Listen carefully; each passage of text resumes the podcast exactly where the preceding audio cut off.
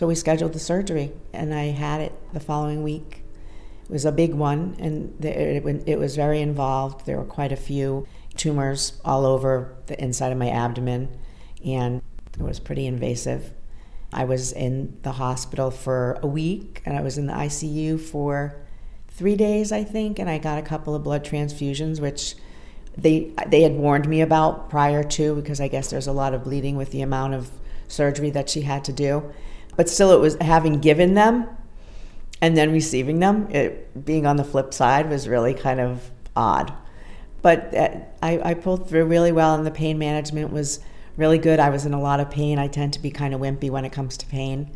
Everybody was really good to me, and and I had a great my room because I was there for so long. I had a view of like the whole city, which was really nice because it was the spring and it really helps kind of.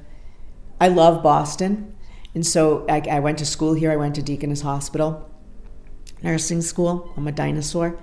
So it was nice to be able to just look from my bed and look out at the beautiful city every day. So that was kind of nice. I had a ton of visitors also, which was nice. And there was room.